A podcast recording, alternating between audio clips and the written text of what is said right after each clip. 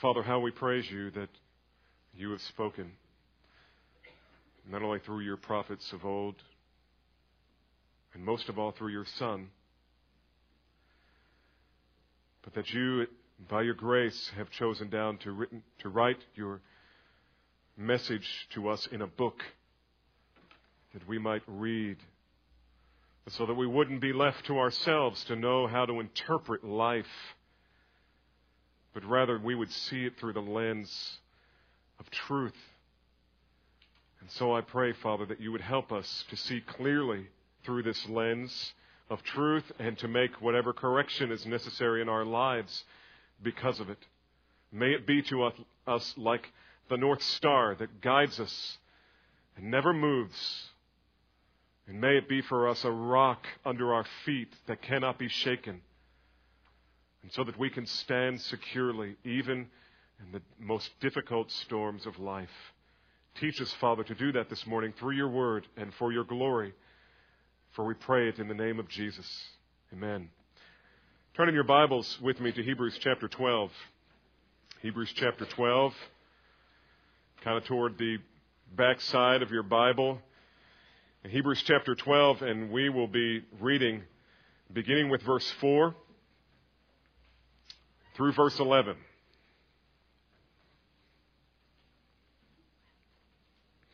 The author has just finished telling us and exhorting us, beginning with verse 1, that we are, as it were, in a race, and we are to run in such a way so as to win, and we are to shed anything from our lives that would keep us from running well, to fix our eyes on Jesus, who ran the race before us and endured until the end, even though that meant suffering on a cross for crimes that he never committed, in order to save those who have sinned and broken God's law.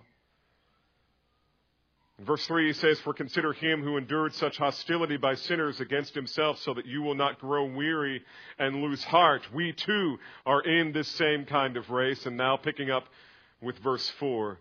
You have not resisted to the point of shedding blood in your striving against sin. And you have forgotten the exhortation which is addressed to you as sons. My son, do not regard lightly the discipline of the Lord nor faint when you are reproved by him. For those whom the Lord loves, he disciplines, and he scourges every son whom he receives. It is for discipline that you endure. God deals with you as with sons. For what son is there whom the Father does not discipline? But if you are without discipline, of which all of us have become partakers, then you are illegitimate children and not sons. Furthermore, we had earthly fathers to discipline us, and we respected them.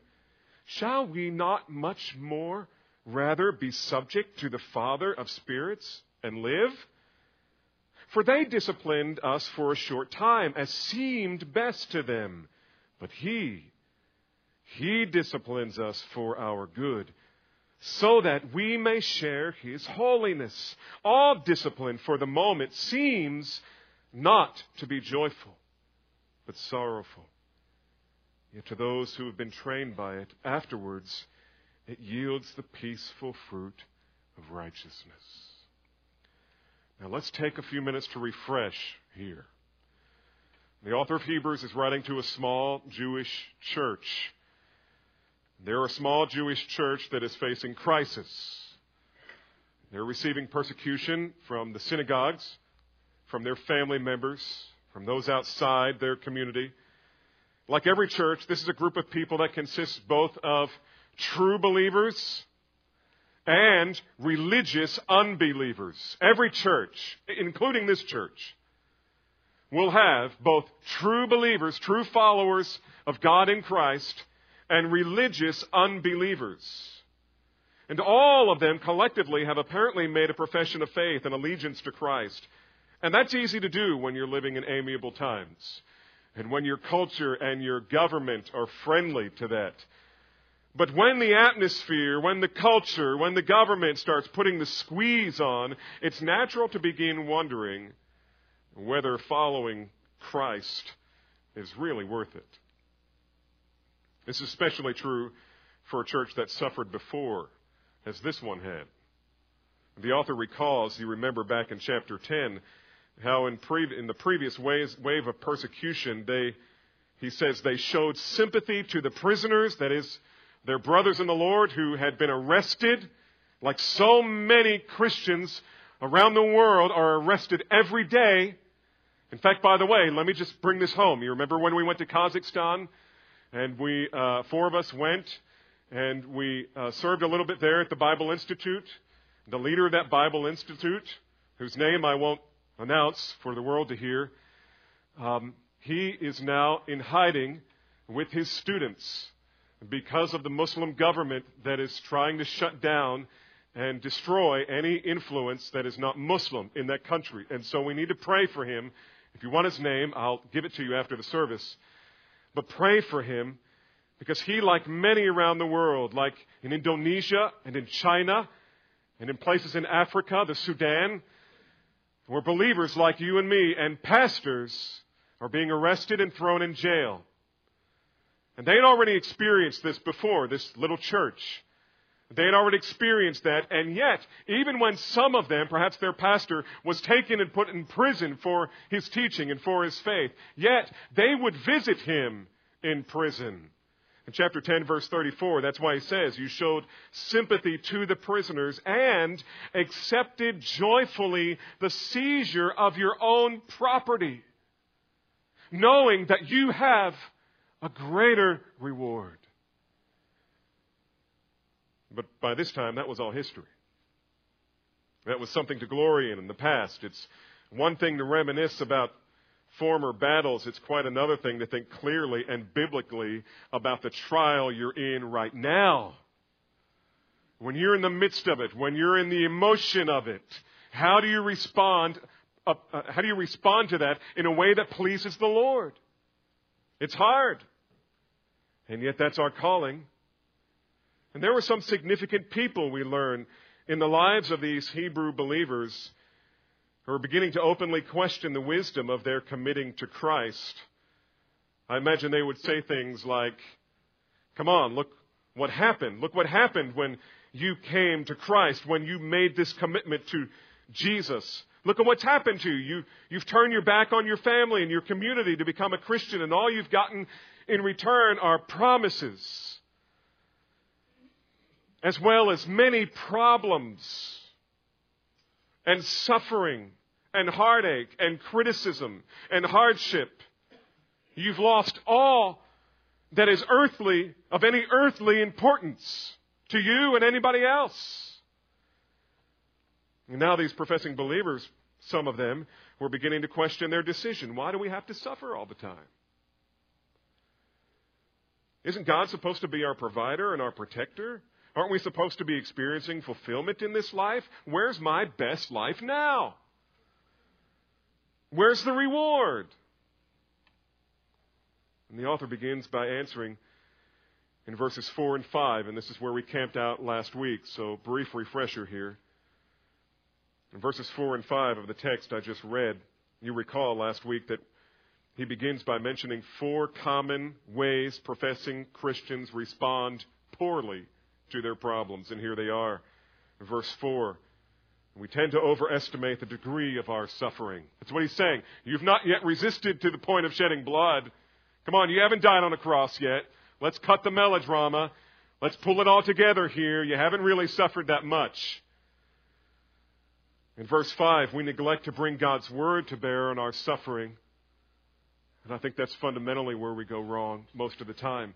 We forget the Bible. We forget that the Bible has any relevance. We walk out the door after Sunday morning worship service. We rejoice in what we've heard and what we've learned, and then we don't bring it to bear on our lives, on the difficult situations. And so we neglect to bring the Word of God to bear, he says in verse 5, You have forgotten the exhortation. And then he quotes out of Proverbs, right?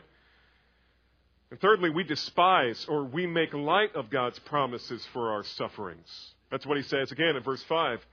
You've forgotten the exhortation which is addressed to you as sons. My son, do not regard lightly, or if you have the King James Bible, it says, do not despise, which I think is a better translation. In other words, when it's coming down on you, responding badly would look like this God, why me? What have I done to deserve this? I mean, come on, I'm trying to live the best life I can live. I'm trying to be good to my kids and my family. Why me? This isn't fair. I don't like this. Who are you to do this to me? That's despising the discipline of the Lord. And, and we, we may have the tendency to fall off the beam the other way, not despising or becoming angry at God. But again, in verse 5, the second part of this verse, nor faint when you're reproved by him. Some people, they just shut off. When the, when the trial comes, they, they just fall apart. They fall into a heap. It's useless. There's no use even trying to do what's right. I'm just overwhelmed. I can't stand under this. And then finally, we tend to misinterpret God's attitude about our suffering. Look at verse 6. For those whom the Lord loves, he disciplines, and he scourges every son whom he receives. Now, what we learn from all of this is that how we respond to difficulties and sufferings in life reveals the true substance of our faith. How we respond to difficulties and trials in life, even tragedy, reveals the true substance of our faith. That opposed, as opposed to the facade that we put on Sunday mornings. How you doing? Fine. Great. Doing wonderful. Lost my job. My wife and I are splitting up. But I'm doing great. I'm doing wonderful. And we do the same thing with our faith. We we put on airs. You see, faith is not something that can be proven by words. Anybody, anybody can say that they believe in God and trust in Christ, and millions do. Any rogue politician can say that they've trusted Jesus for the forgiveness of their sins, and many do. And many, well, some have this past week. Anybody can say that. But that's not where faith is proven. It's not where faith is proven. The surest test of our faith is not what we say we believe, but in how we respond to the day of trial. How we respond to our suffering. That will prove whether you believe God is real or not. Whether God is for you or against you. Whether God exists and is the rewarder of those who seek Him, or whether God's just some celestial killjoy out to ruin your good time. The question then becomes Will I be ruled by God's promises in the day of suffering? Or will I respond like every unbeliever responds? Again, I quote J.C. Ryle, who said, What you are in the day of trial is what you are, and nothing more. The surest test of whether a person truly believes in a bungee cord is will he step off the platform? The surest test of whether someone really trusts in a parachute is whether he's willing to strap it on and jump from the plane. And that's the way it is with our relationship with God. The surest test of whether someone genuinely believes in God is will he be ruled by the promises of God in the day of suffering, or will he respond in that day like every unbeliever responds? In the day of suffering, unbelief tends to be it tends to overestimate the degree of our suffering. Unbelief tends to neglect to bring God's word to bear on our suffering. Unbelief tends to make us despise or make light of God's purpose for our suffering, or faint under the weight of our suffering, and then misinterpret God's attitude about our suffering, and it's a downward spiral. And in the end, you're just laid out. You're flat. There's no hope. There's no encouragement. There's no possibility of light at the end of the tunnel. If there is a light, it's another train. You're just doomed. But that's not the way God's people should respond to trial. That's not how followers of Christ respond. Then how should we respond? Well, there are three things God would have us learn from this text, at least three, but I'll give them to you. First, in the day of suffering, we must trust that God's discipline is fatherly It is fatherly. Now, let me, let me just take an aside here and tell you that everything, everything I'm about to tell you is truth from His Word, that we need to learn to speak to our own hearts every time we face a circumstance that doesn't please us. And we've often said around here that the primary reason or the primary cause of our failure to be what God wants us to be in this life, to be like Christ in this life, is because we listen to our hearts rather than speaking truth to our hearts. And we talk about this a lot around here because so many of us in the day of trial listen to your heart. And so you run, or you do something dumb, or you go out and get drunk, or you fill in the blank. What do you do when something in life? Some people just blow up. Some people clam up. There's all manner of ways for us to inappropriately deal with trial. But how does God want us to address it? Well, let me tell you before I go into all these three things that fundamentally this is what it means.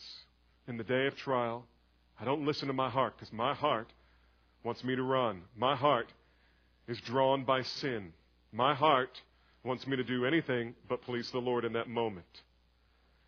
And so when you latch onto that truth and say, okay, I understand that what I should do in the day of trial is to bring truth to bear upon my heart. Now, Pastor, tell me what truth should I bring to bear on my heart? I'm going to give you three of them. And the first, I've already stated, we must learn to trust that God's discipline is fatherly. Now go back with me to verse 5 and we'll read this straight through to verse 8. He says, And you have forgotten the exhortation which is addressed to you as sons. My son, do not regard lightly the discipline of the Lord, nor faint when you are reproved by him. For those whom the Lord, what's the next word? Loves, he discipline. And he scourges every son, what? He receives. It is for discipline that you endure. God is dealing with you as what? Sons. For what son is there whom the Father does not discipline. But if you are without discipline, of which all of us have become partakers, then you are illegitimate children and not sons. When you experience difficulty in your life, you've got to speak truth to your heart. You've got to say, Soul, listen to me. I'm not going to listen to you. You listen to me. Why are you in despair, O my soul? And why are you cast down within me? Put your hope in God.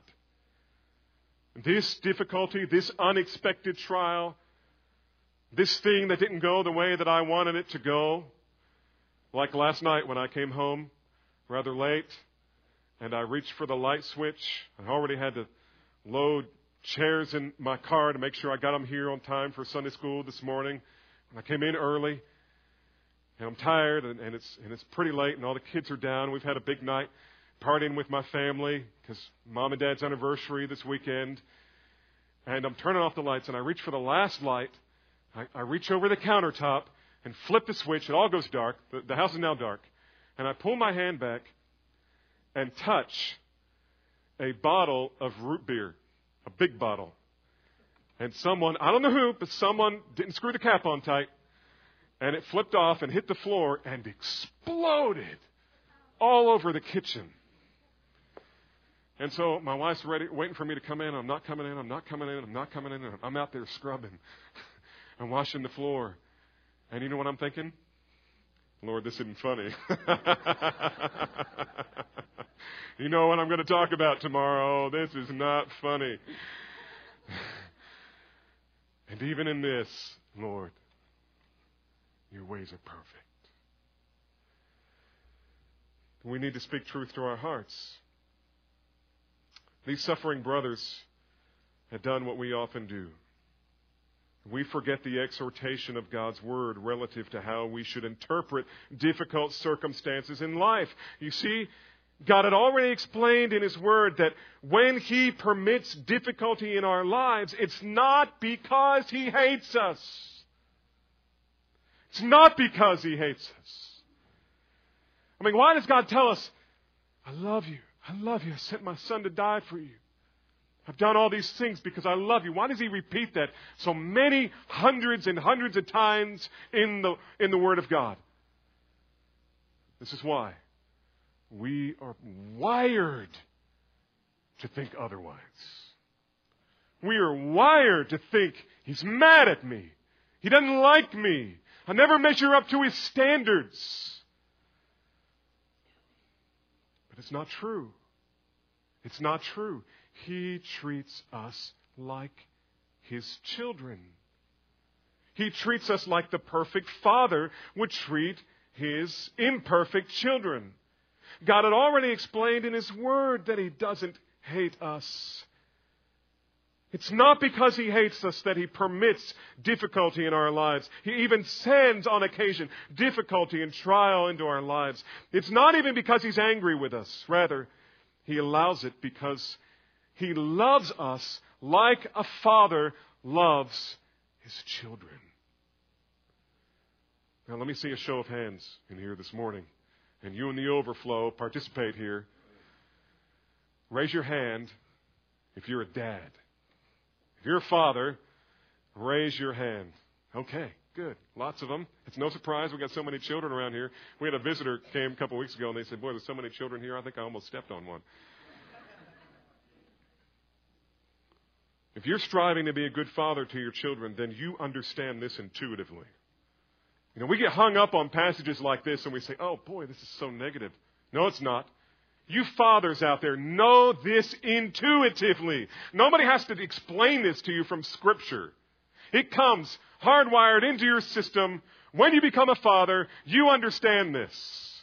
Just wait until your kids, kids turn one or two. And then let me ask you a question when your child turns two. How much work did you have to do to train your children to fight one another and to disobey your rules? You didn't have to do any kind of training. That's just hardwired in. And so we know intuitively that if anything is going to change there, it's going to require work. It's going to require the Greek word here for discipline, paideia. Pi meaning child. Paideia meaning to train as training a child. Whether you're a parent or a teacher or whatever it was in classical literature, it was the taking of a child and tenderly and forcefully and decisively, with great love, bringing them from immaturity to maturity. From being utterly sinful and selfish to looking more like Christ. We know this. If you're striving to be a good father, you know this. You understand that to lead in your home is to be misunderstood. Let's say you're a father as a two year old girl that is deathly allergic to nuts. And you're at the grocery store and you're walking past you're walking past the place where all the chocolate is, and you're trying to resist yourself, and your little darling little girl who's allergic to nuts reaches out and she swipes a Snickers bar. Daddy, I want this. And you tenderly take it from her hand. No, you can't have that, sweetie. Now, why are you doing that? Come on. I mean, all she wants is a candy bar. And so she gets upset. She starts kicking and flailing and engaging in every form of manipulative tactic that was hardwired into her little sinful heart. And yet you were resolute.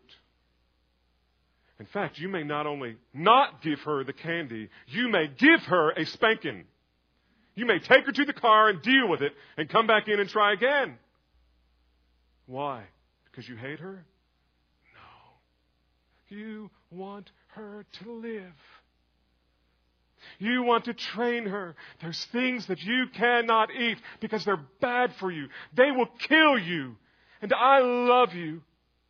And I will not let you have something that will cause you harm.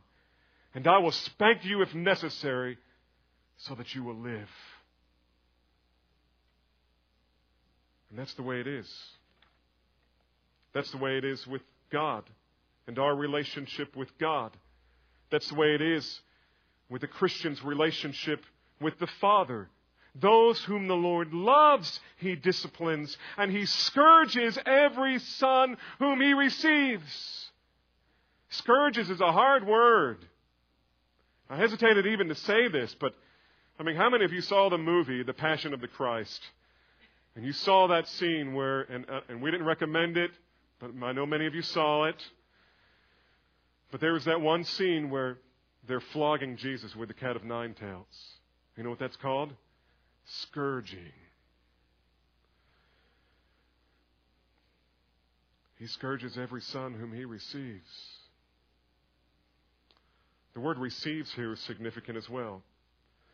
It's used in the parable of Jesus, the parable of the sower, where he talks about the good soil that receives the seed, which in turn grows and produce, produces fruit. The sower casts the seed, some falls on the road, and the birds come and pick it up. And you remember the rocky soil and, and the weedy soil. And then there was good soil, and that soil was the one of the four that when the seed hit, it received it. And then it's also used, it's used in many places, but here's two times that we can kind of get our arms around. Um, it's used also of the reception uh, of, of, of, God's receptive uh, reception of us. Um, God Himself is, is receiving us. He's joyfully receiving sinful men and women like you and me into fellowship with Him. The word is used of Paul when he went to meet the apostles. Remember, he's, he's out doing ministry. To this point, the church had only been among the Jews. This was a Jewish gospel. This was a Jewish Messiah whom God had sent to proclaim the release of the captives, the acceptable year of the Lord, and all that. Salvation from our God. And then God called Paul to go to the Gentiles. That's you and me, for the most part, here. And yet, people weren't too sure about the Gentiles. People weren't too sure about non Jewish people being liked by God. That was really foreign. And so, Paul had to go down to Jerusalem to meet with the apostles and the elders in Jerusalem. And the text says, when they came and explained what God had done, the apostles received them into the fellowship. In other words, they included him in their relationship with one another. And what God is saying in this text is for those whom the Lord loves, he disciplines and he scourges every son whom he receives. He receives. God receives you. This is not the soil receiving a seed. It's not the apostles receiving another apostle. It is God Himself receiving, listen, receiving, holy God receiving a sinner. And it's not just receiving him. The imagery here is like when a person goes to a foreign country, let's say Kazakhstan, and they go into an orphanage, and they choose for themselves a little boy or a little girl, and they adopt them into their home and receive them into their life and begin treating that boy or girl like their own child and even writing them into the inheritance so that all that belongs to the father now belongs to his children. God disciplines everyone he receives. When you face hardship, it's not that God's angry at you. It's not that God hates you. It may very well be evidence that God loves you. It may very well be evidence that God has received you. If you know the Lord Jesus Christ, your suffering in this life does not mean God has rejected you. Rather, it means that He receives you. He permits and applies difficulty and then a measure of suffering because he loves us and absolutely knows what is best for us. Look at verses 7 and 8. It is for discipline that you endure. God deals with you as sons. For what son is there whom the Father does not discipline? But if you are without discipline, of which all have become partakers, then you are illegitimate children and not sons. You see, beloved, fathers don't discipline other people's children. You'll never see me disciplining a child in this church who doesn't belong to me. That's the way it works. I'm responsible for my children. We only discipline those who we have received ourselves. And only illegitimate children go without discipline. Somebody asked me this week. He said, I, I know people whose life just seems, I mean, it's just, I know them really well, and they're just, their, their life is just perfect. They've never gotten the bad news from the doctor. They've never seemed to have gotten bad news from their banker. They never get bad news from the tax man. They never get bad news from anybody.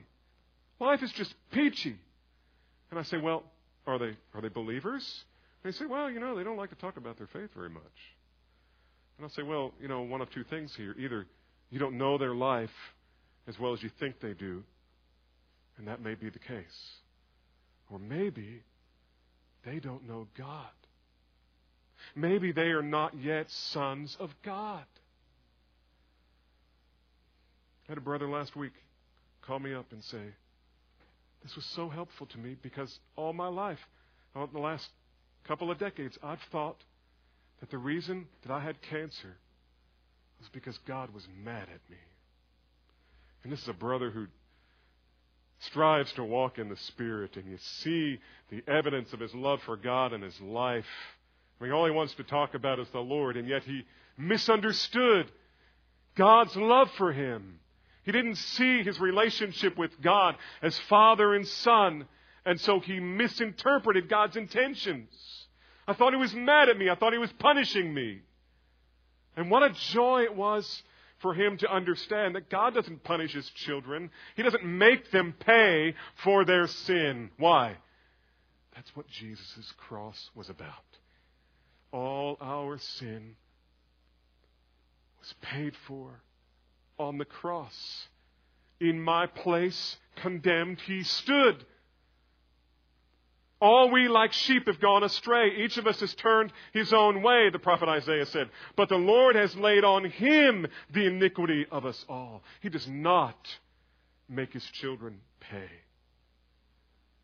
But he disciplines us for our good.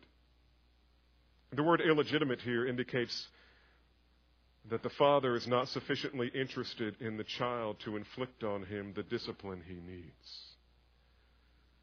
Only deadbeat dads neglect the discipline of their children. That's why the book of Proverbs says, He who spares the rod hates his son.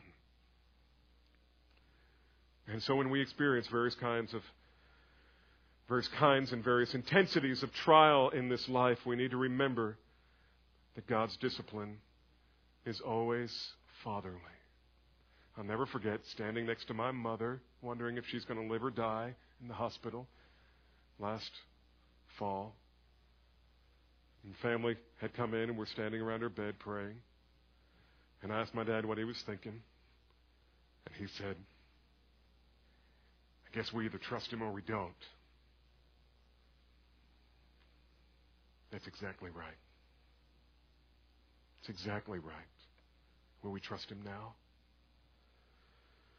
Second, in order to respond to suffering appropriately, we must not only trust that God's discipline is fatherly, but we must, secondly, trust that God's discipline is designed to produce change.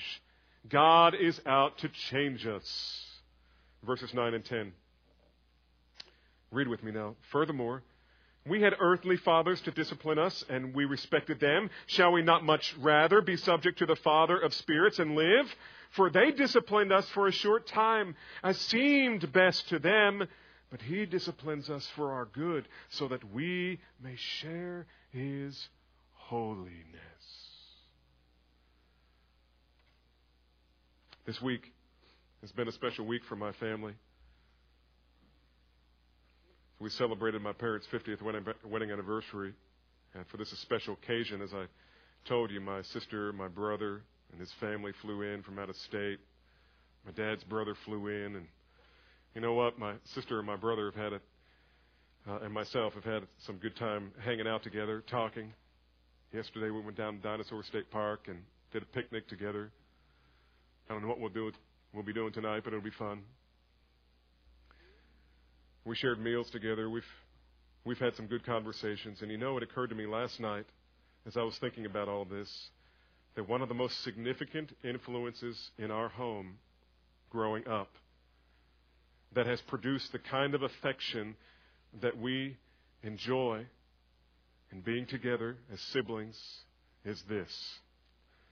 My dad didn't always give us what we wanted. Not only that, he often gave us what we hated to make us better than we were. And we enjoy the fruit of that today. Nobody does that perfectly except God. And that's his point here. Look at your own imperfect father and what he attempted to do and any fruit that's born from that that you enjoy today. And remember, God does that perfectly for your good. This is the way it is with a Christian's relationship with God. God disciplines us to bring about change. There are character flaws. There are harmful habits in our lives that are not good for us. We need to change. And God works to bring about that change the same way our earthly fathers worked to bring about that change. He disciplines us. Now, this might be a good time to point out that the word discipline here means, again, not punishment. Let's be reminded, but change. In fact, verse 7, look at verse 7. He says, it's kind of a strange phrase, especially if you've got a, a New American Standard Bible. He says this It is for discipline that you endure. And I've read that even as I was preparing to preach this two weeks ago. I read that and I thought, oh, what does that mean? That, that's, it is for discipline that you endure. Um, it is what does that mean? It means uh, it is for spanking that I endure. Gee, I want to be spanked, so I endure. Uh, I want trials, so I endure. What does that mean? If you understand here that the word for discipline is not punishment, but it's training. It is for training that you endure. It is for training that you endure. In other words, we should endure the hardship remembering that God designed it to train us, or another way of saying it, to change us, to cause us to grow further in the likeness of Christ. That's not a bad thing. That's a glorious thing. That's what we want. We make it our ambition, right? Paul said, for, uh, 2 Corinthians 5 9, we make it our ambition whether at home or absent, that is, whether we're on earth or whether we've already died and gone to heaven. We make it our ambition, whether at home or absent, to be pleasing to the Lord. That's our number one ambition. And so when God brings something into our lives that's unpleasant, we need to speak truth to our hearts and say, listen, heart. Listen, soul, remember, God's discipline is always fatherly. And there is something in my life that He wants to change. Something in me that He wants to change or refine or sharpen in some way. He's not angry. He loves you. And the author is saying, You have great respect for your earthly father's training, even though you didn't care for it at the time. Their discipline was imperfect, to say the very least, but God's discipline is always perfect. God, in His love, always wills what is best for us. God, in His wisdom, always knows what is best for us. And God, in His sovereignty, always has the power to do what is best for us. And therein lies our hope. And so his discipline is always perfect and is designed to produce in us good and necessary changes. Well, what changes? What changes might God be wanting to produce in us? I just jotted down some things. I don't have a lot of scripture here. We can talk about that later. You can probably think of some as we go. For example, God may be calling you to repent of sin. It may very well be that You're experiencing the discipline of correction in the sense that you know there's something that you're doing that God doesn't want you to do. And God's bringing it to your attention in living color. Or maybe that you know God wants you to do something that you're not willing to do. And God is going to get your attention because it's for your good and for His glory. Or God may be teaching me that He is trustworthy at all times. How many times have we experienced that since we began having children? All the difficulties, all the struggles. When we came here, we were paying more monthly monthly payment. Uh, we were paying more for health insurance for one of our children, the only one who had any health, health insurance in our family. We were paying more for that than we were paying for our mortgage every month. And it was an impossible scenario. There's no way. I'll never forget the day we, we owed uh, Children's Medical Center $300,000. And when I got the second bill, $98,000, I laughed. And my wife said, What are you laughing at? I said, It's going to take a miracle. I can't wait to see what God's going to do with this. And you know what? A year or so later, it was gone. It was gone. That was 20 years' salary for me at the time. And it was gone. Why did God allow that in my life? There are a thousand reasons why, but I suspect one of them was to teach me trust me. I will never let you down. Trust me. This is not a random act of insanity. I've designed this for your good. Just trust me. Do you trust me? Even though I walk through the valley of the shadow of death, I will fear no evil. We sang Psalm 93, right?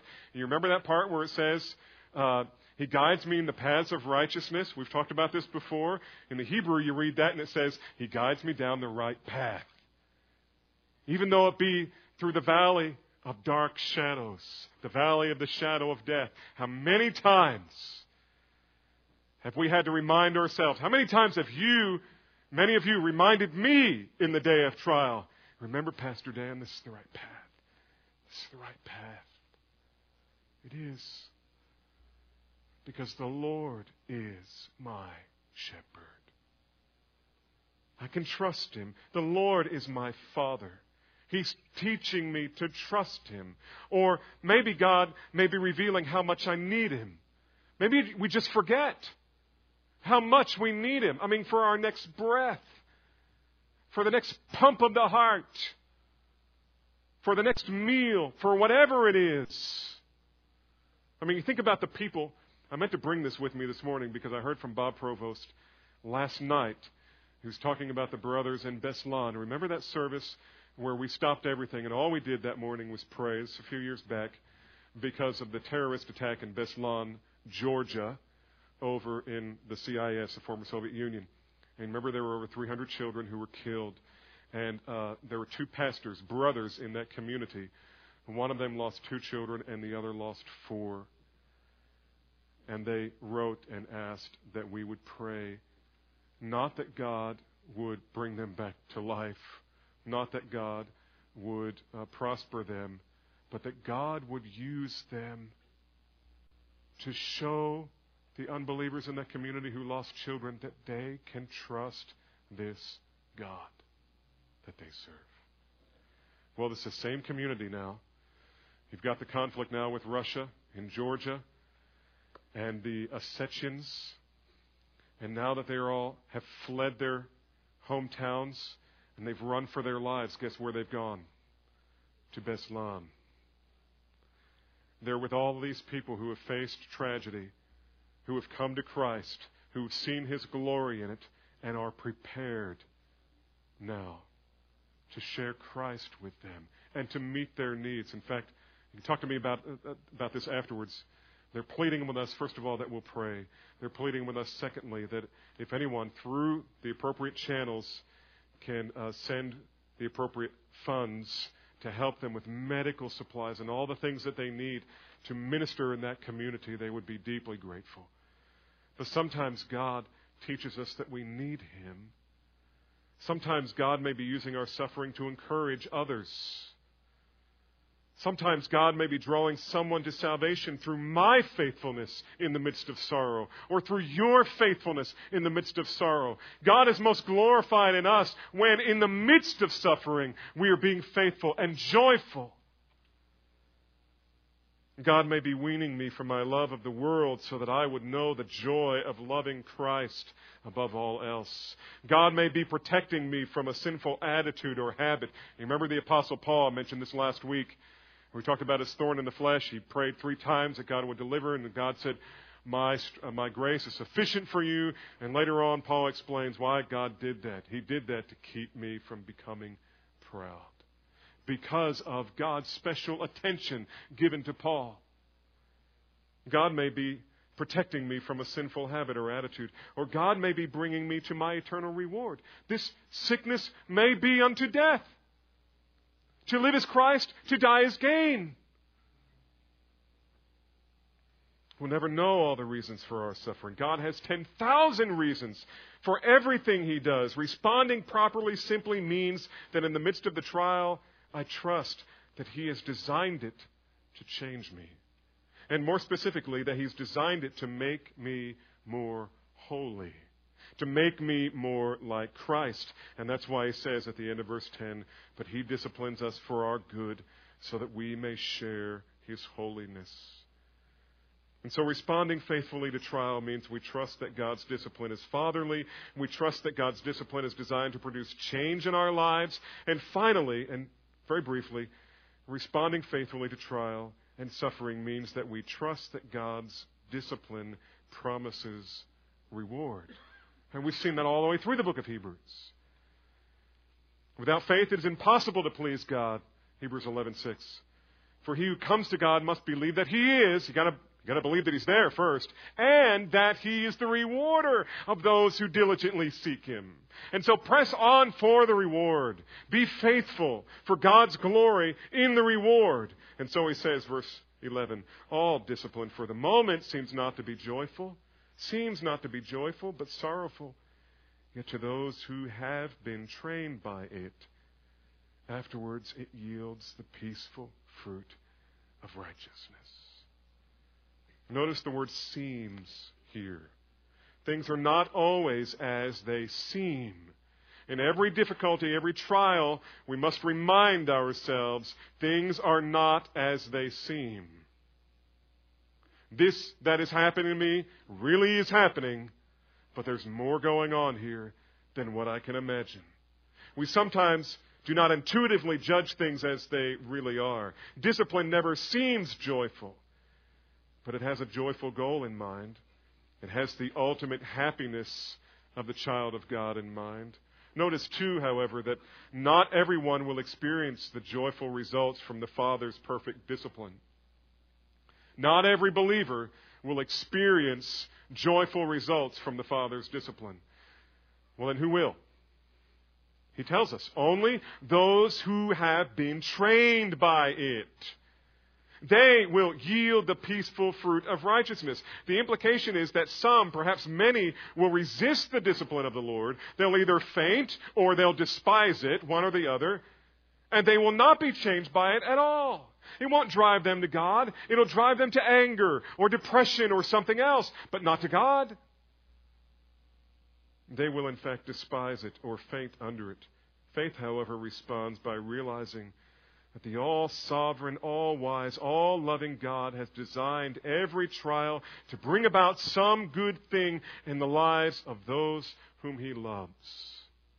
And that's why Hebrews 11:1 faith, what's it say? I'm going to flip there. It's the assurance of things hoped for, the conviction of things what? Not seen. And that means conviction that God's promises are true. Now, notice here he uses the word trained. All discipline for the moment seems not to be joyful, but sorrowful, yet to those who have been trained. You know what the Greek word here is? It's gymnazo, or gymnazo. It's, it's the word from which we get our English gymnasium. And so here he's referring back, perhaps, to what he said at the beginning about the race. It pictures the difficult training of an athlete willingly enduring all of his suffering in order to make himself a champion in the games.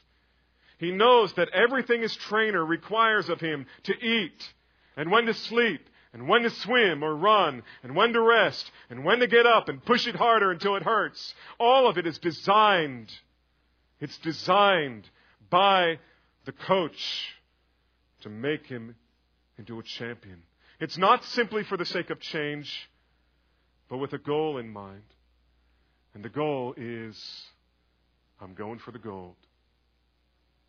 I'm going to the Olympics, and I'm training to win. And that's the way Paul says we should approach our life as believers. Enduring hardship as discipline, as training. And that's what we see throughout history. Faithful believers who have shaken the world by their faithfulness. You think of Hudson Taylor. You know where the church is growing faster and with more stability than anywhere else in the world? China. Now, the church is growing in Africa by leaps and bounds, too, far more than here in the United States, but nothing compares to China. And there are some places where they just, it's illegal. They're not supposed to be doing that. The government tries to keep a lid on that. But you know where the church really got kicked off? It wasn't any time recently. It was more than a hundred years ago when a faithful brother by the name of Hudson Taylor went to China to take the gospel and teach them why the Lord Jesus died and how they would benefit from that. And as he began his ministry, it became evident that he was going to suffer. He didn't know anyone. He suffered hardship. He suffered hunger. He had to sleep often out in the cold and in the rain. And yet, at the end of his life, this is what he writes. He says, The great enemy is always ready with his often repeated suggestion All these things are against me. But oh, how false the word! The cold and even hunger and watchings and sleeplessness of nights of danger and the feeling at times of utter isolation and helplessness were well and wisely chosen and tenderly and lovingly meted out. What circumstance could have rendered the Word of God sweeter and the presence of God more real, the help of God so precious to me than these?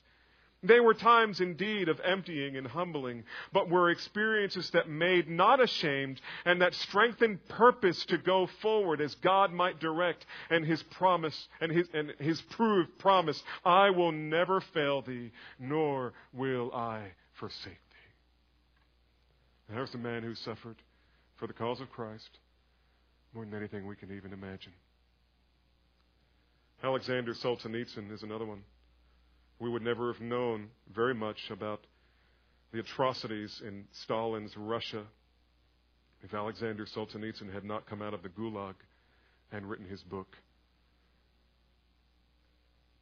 Having suffered a long, horrific imprisonment in Stalin's Russian Gulag, Alexander Solzhenitsyn, who just died, I think, two weeks ago, after explaining those years of terror and how God used them to bring him to Christ, he wrote these words that is why I turn back to the years of my imprisonment and say, sometimes to the astonishment of those about me, Bless you, prison! I have served enough time there. I nourished my soul there. I say without hesitation, Bless you, prison, for having been in my life. And King David says this I know, O Lord, that your judgments are righteous and that in faithfulness you have afflicted me. The prophet Hosea says it best, perhaps, when he writes these words Come, let us return to the Lord, for he has torn us, but he will heal us. He has wounded us, but he will bandage us. He will receive us after two days. He will raise us up on the third day, that we may live before him. So let us know. Let us press on to know the Lord. His going forth is as certain as the dawn. And he will come to us like the rain, like the spring rain watering the earth. If you're listening to me right now, And perhaps the first time in your life, it's making sense why God has allowed all the suffering in your life. You don't know Him. You don't know Him. And you may be thinking, how can I know Him? What does this message have for me? The message for you is this repent and believe. And here's why. Because God made him who knew no sin to be sin on your behalf, that you might be called the righteousness of God in him. Paul said that. And this is what he means. When Jesus died on the cross 2,000 years ago, God did that to him the nails in his feet and hands, the crown of thorns, the spear in his side. God did that to him. He was treating Jesus as if he lived my sinful, wicked, rebellious life. And he did it for this purpose. He treated Jesus as if he had lived my sinful, wicked, rebellious life so that he could treat me as if I had lived Jesus' perfect and holy life. That's the gospel. That's the gospel. And so turn from your sin and receive this one who would be your adopted Heavenly Father and become a part of His family by faith. And if you are a child of God, this is what God says to you repent and believe, as on the day that you first came to know Christ. Someone has written, and so what do I say? I say, let the rains of disappointment come. If they water the plants of spiritual grace, let the winds of adversity blow. If they serve to root, if they sever the root more securely, the trees that God has planted. I say, let the sun of prosperity be eclipsed if that brings me closer to the true light of life. Welcome, sweet discipline. Discipline designed for my joy. Discipline designed to make me what God wel- wants of me. Welcome. Welcome. Responding to hardship by faith is made much easier, beloved, by speaking truth to our hearts and recalling God's fatherly intentions and care for those who love him. Do you believe that? Let's pray. Father, we give you thanks and praise this morning that you are our Father by grace. And that you lovingly guide us. And you arrange for our lives to be led, though unexpectedly, yet you, as our shepherd, always lead us down the right path. Give us grace to trust you in it and use it to change us and exalt the Lord Jesus Christ in us so that others would believe and receive in themselves what we have found in Him. May you be glorified and may your people know the joy that you have promised. For we pray it by the authority of Jesus' name.